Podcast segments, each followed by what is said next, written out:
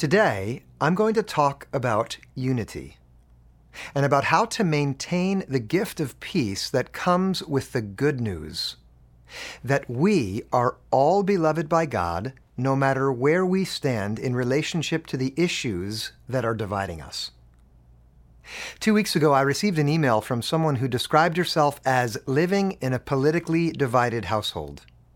A conservative Republican married to a liberal Democrat. She explained that after 2016, it became really hard to have civil conversations about politics. My guess, it's been harder in 2020. She told me that she was thankful for the message my friend Adam gave about the importance of not judging one another, but she wanted some additional content around what it actually looks like. How do you refrain from judging others for their beliefs when you are so far apart? And confident that they have it wrong? How do we get along with people who are on opposite sides? I think every one of us needs help here now. Earlier that week, I had sat in on two very different conversations. One with a group that was lamenting the ongoing grip of racism in our country wishing that people could come together, find a way to reform the systems, move toward equality, quit denying the dangers of the virus and put on masks already. And then, two nights later, I sat with a different group who were pretty sure racism wasn't a real problem anymore. Tired of the victim narrative that the liberals are promoting, angered at the absurdity of governors pandering to rioters and looters. The virus isn't as bad as the media makes it out to be, etc., etc. The polarization between those two groups and many of us these days is absolutely astounding. And it seems impossible not to become emotionally triggered and judgmental when we hear comments from one side or the other that don't sit with us. And so, like the woman who sent me that email, we're not only worried about our country, we're concerned for the relationships we have with the people that we love, but who are on other sides from one another. We want to stay friends and we want to be able to talk about the issues, but it's hard. How do we put Jesus' guidance not to judge into practice in an environment where we have such strong feelings about what is right and what is wrong, which are so different from others? How do we maintain unity and peace despite our differences? Today, I want to show you that this question points us back to the gospel, which teaches us that God calls us to stay together because He has united us. And then I will give you six specific steps to take in order to put Jesus' guidance into practice. Now, my hope is that this will be helpful to you, and I offer this as a shepherd who wants to pass on the practical guidance he has received from the Good Shepherd. Our Lord Jesus, who wants us to live in peace even when we are divided by our ideas. We're going to start with the theological ground for our calling. The gospel, which is the good news of God's grace that puts all people in the same boat, equally lost, but also equally loved. God has decided to treat all of us who had made ourselves outsiders through our sin as if we are all insiders to Him beloved sons and daughters of the one true God, and therefore brothers and sisters together because of God's grace for all of us. Whatever walls divide us, Christ has broken them down. So, living in a manner that is worthy of this good news requires that we resist the urge to build new walls and divide, and instead we're called to work at receiving and fostering our God given unity. I want to take a close look at how Paul teaches this very idea in the letter that he wrote to the church at Ephesus. In the fourth chapter, verse 1 reads like this I, therefore, the prisoner in the Lord, beg you to lead a life worthy of the calling to which you have been called. here is a subject that matters so much to Paul that he begs us to take it to heart.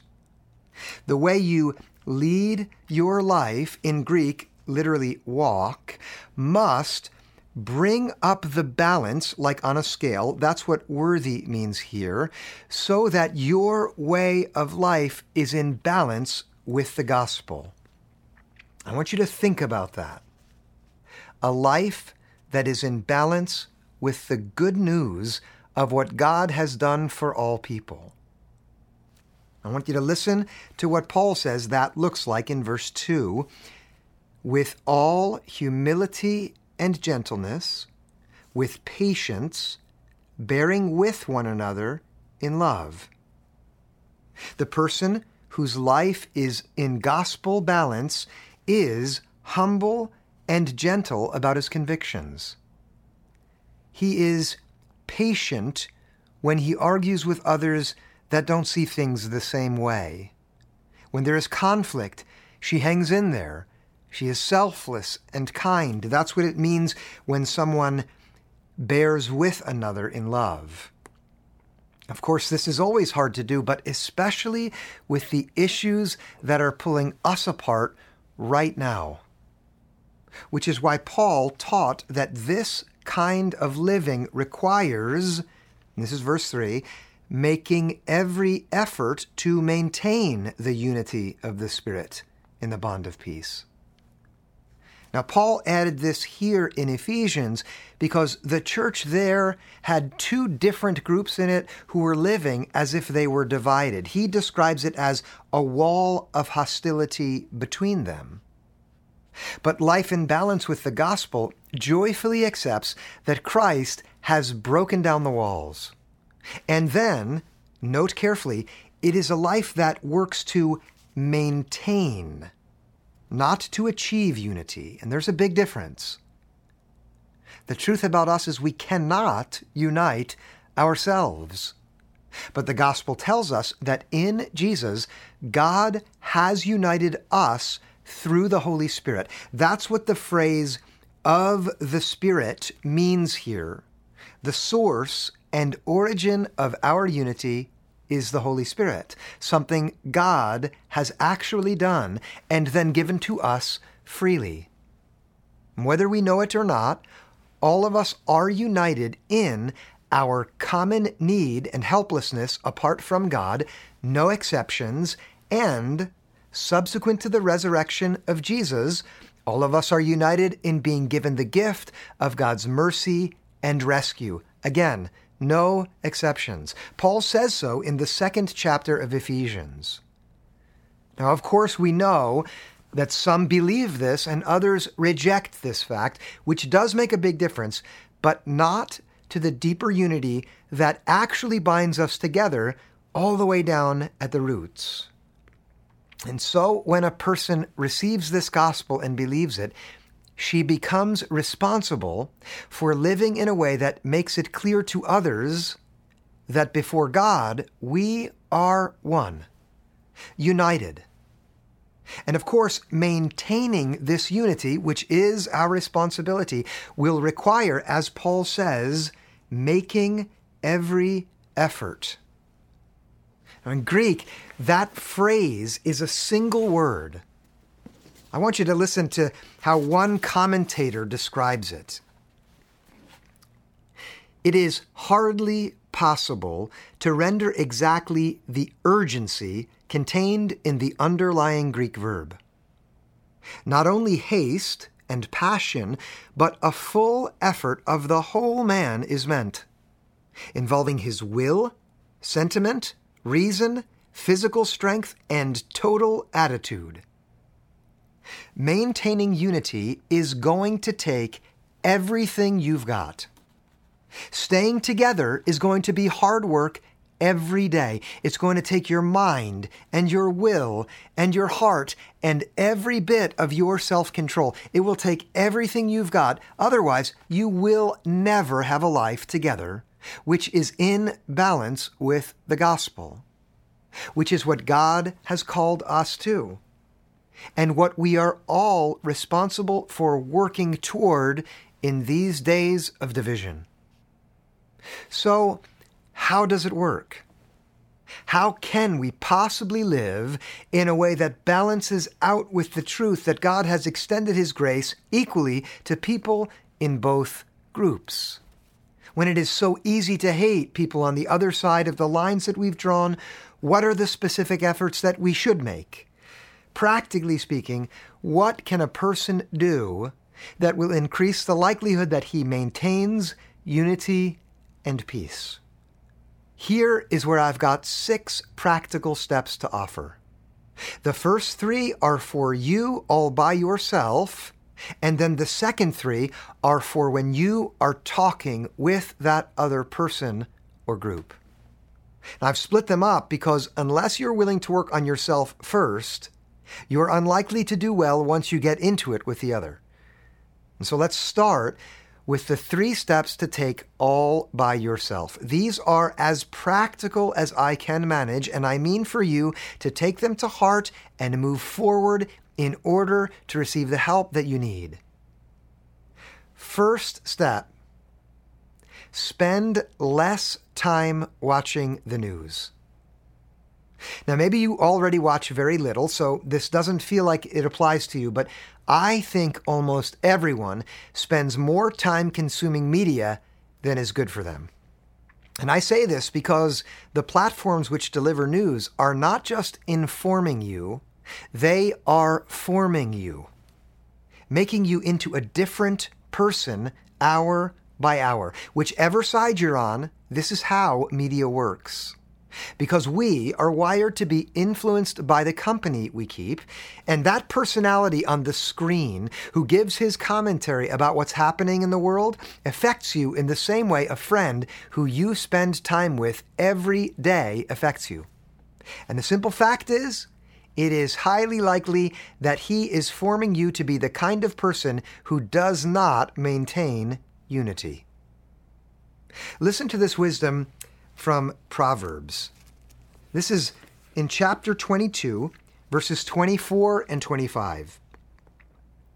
Make no friends with those given to anger, and do not associate with hotheads, or you may learn their ways and entangle yourself in a snare. The guy you watch every night is mean spirited when he talks about the other side. He's dismissive and disrespectful of his opponents. He's intentionally provocative, routinely making straw men of the other side, stoking your fear and anxiety, and making you more and more angry. And the truth is, it's bad for you, especially if you want to grow in humility and gentleness, patience, kindness, and charity. So, if you want to make progress, the first thing is to cut the time you spend on the news in half.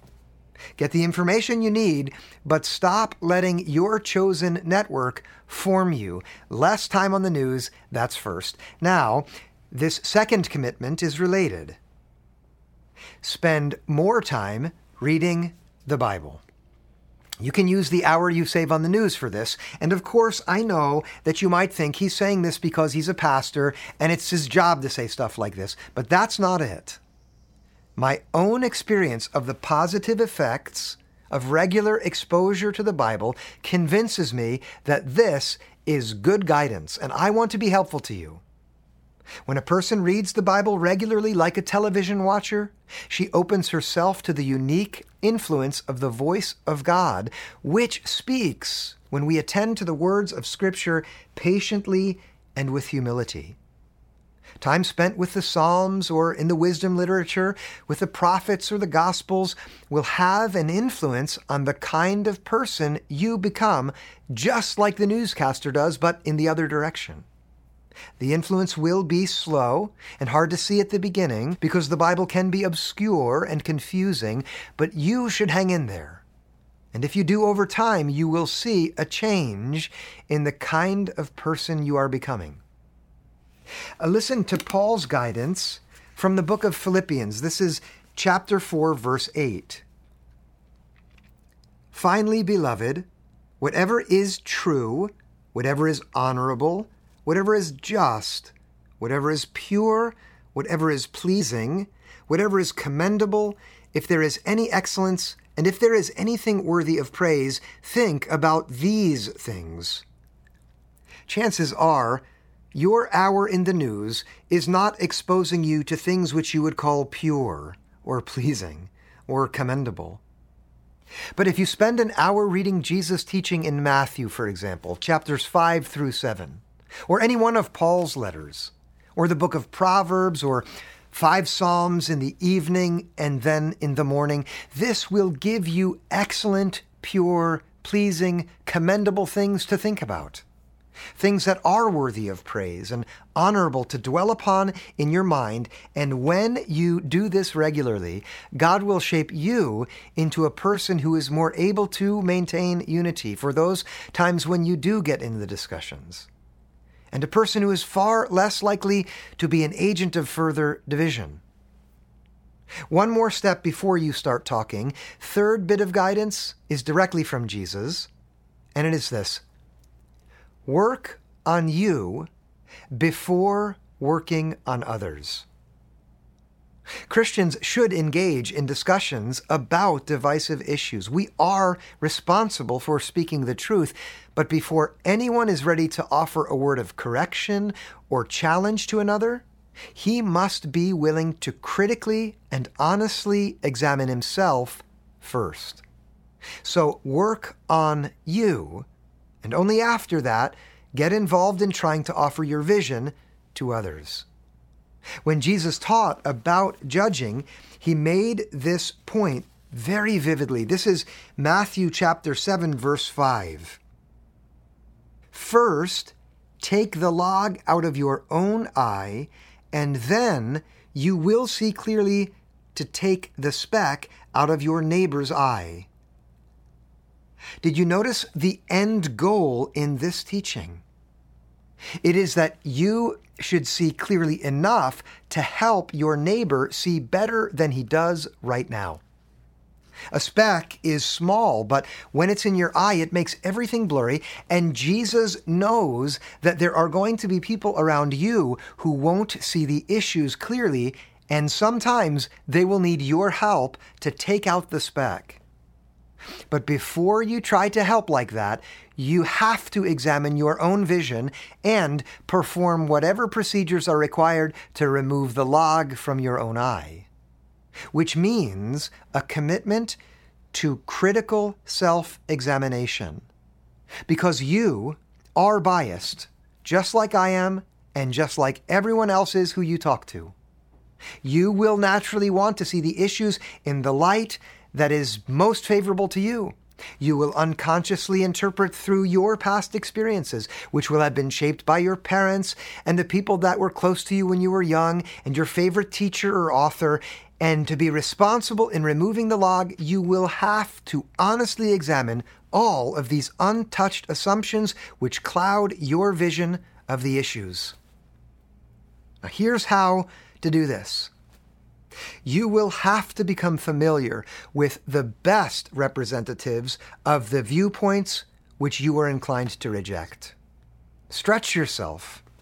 Learn in depth about the alternative way to see that issue before you reject it. You have to take time to understand it. And it won't do to go searching in the same corners of the internet where you always find your effective rebuttal. Get a book made of paper written by an intelligent person who you disagree with, and then learn. Work on becoming clearer in your own vision so you can help others see more clearly. That's the third step. Now, all three of these will take work, of course. We're responsible for making every effort. So before you even try to talk, these are the three steps to take. And now, once you have, you're ready for the next three. Simple, but critical once you begin to talk.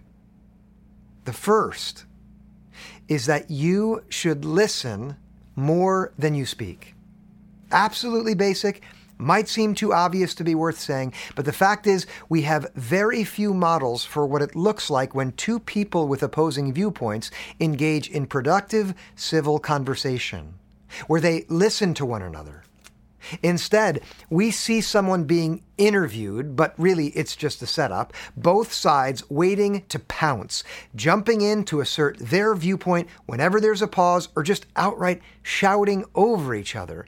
Productive conversation requires genuine listening, where each person gives the other a sympathetic hearing. Unhurried time to express themselves resisting the urge to interject and assert, but instead exercising self control and being quiet, which takes humility, an awareness that you don't know everything yet. And that other person who you've already written off might actually have something to teach you.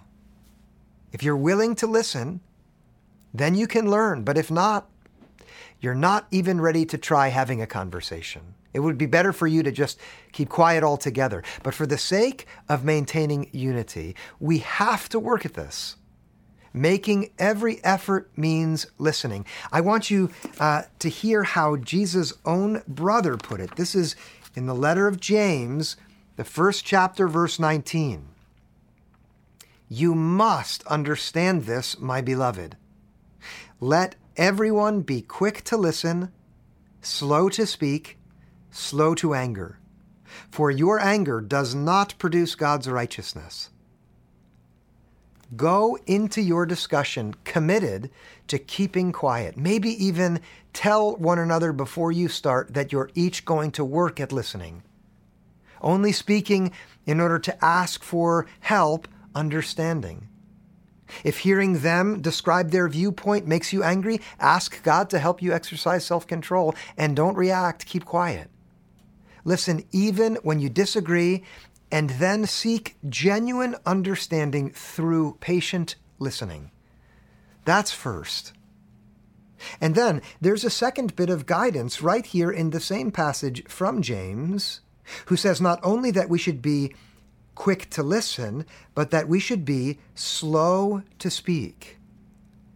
That does not mean do not speak. Slow to speak means you should share your thoughts too, but only in a particular way. Slow. When it's your turn. No interrupting. Only after you've heard the other, and she is ready to listen carefully considering how it will sound, choosing words for clarity rather than combat, faithfully editing what you say, removing every divisive element that is not absolutely necessary, diligently refusing to engage in caricature, name calling, exaggeration, hyperbole, or presenting opinion as if it's fact. Now, if you've done the work of these first four steps, then you are responsible for taking this fifth step and speaking up. Because you will have something to say that needs to be heard. Something about right and wrong. Something about justice and God's disposition towards those who are suffering something about the inappropriateness of violence and destruction as a strategy, something about divisive rhetoric that turns people against one another, something about taking responsibility for ourselves where we can. Something about preserving life and treasuring the dignity of every single person, no matter what they think. Something about compassion and kindness and gentleness and self control. Speak, but do so slowly. That's the second bit of guidance. And then one more for your time together. This last one, because I know that even if you work at these previous five, you will still find yourselves coming up against barriers that are too high for you to get over. And so when that happens, here's the last one. Always keep the door open, no matter how far apart you are from that other person. If you believe the gospel, you have to do this. because the gospel tells us that none of us are our ideas. Your adversary is not his opinions about the issues, and neither are you. The gospel says that you are the one for whom Christ laid down his life. He did that even when you had the wrong ideas.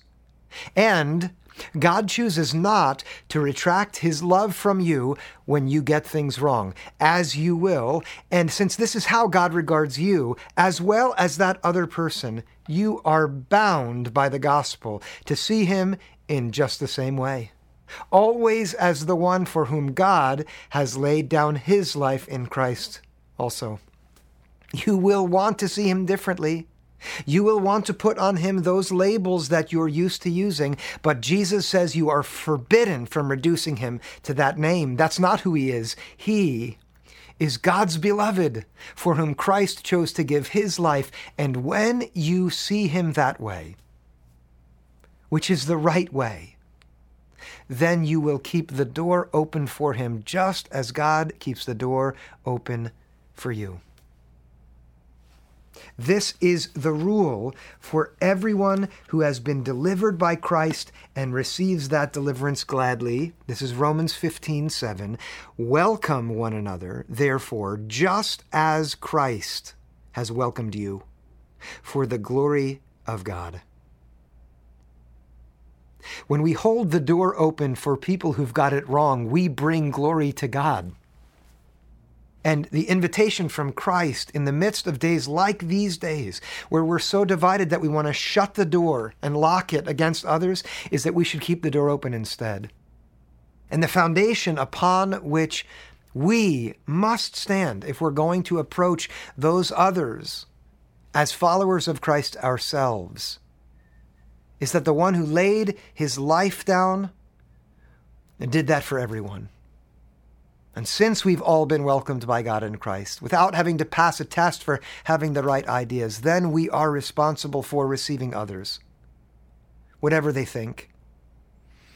Welcome as Christ has welcomed you. Now, it's up to you to work on all six of these the first three on your own, the last three together. And then when you have, with God's help, you will make progress in maintaining the unity which God has given us in the Spirit. And then we will move together toward peace. Now we need to ask for God's help, because only with the help of the God who has given himself for us will we have any hope. And so let's join our hearts together now in prayer. God, we thank you that before any of us had the right ideas, you chose to give yourself for us in love. We thank you that you have delivered us from the kingdom of confusion and chaos and brought us into the kingdom of your beloved Son, who is love. We ask for forgiveness for the many ways that we have not followed your path in giving one another time, in listening, in being open to one another, and instead have been judgmental and dismissive of others who have been made in your image and rescued also by your love and grace. Teach us through the time we've spent together in your word, first of all, to know that we are united because of your grace, and then, secondly, to take the steps that are within our power to take to make every effort to maintain the unity that you have given. God, help us see the joy that it is to hold the door open for one another, even when we are in very different places. And please bring peace to this land, to our communities, to our families, and to each and every one of us individually. We ask for this in the name of Jesus and for the glory of God. Amen.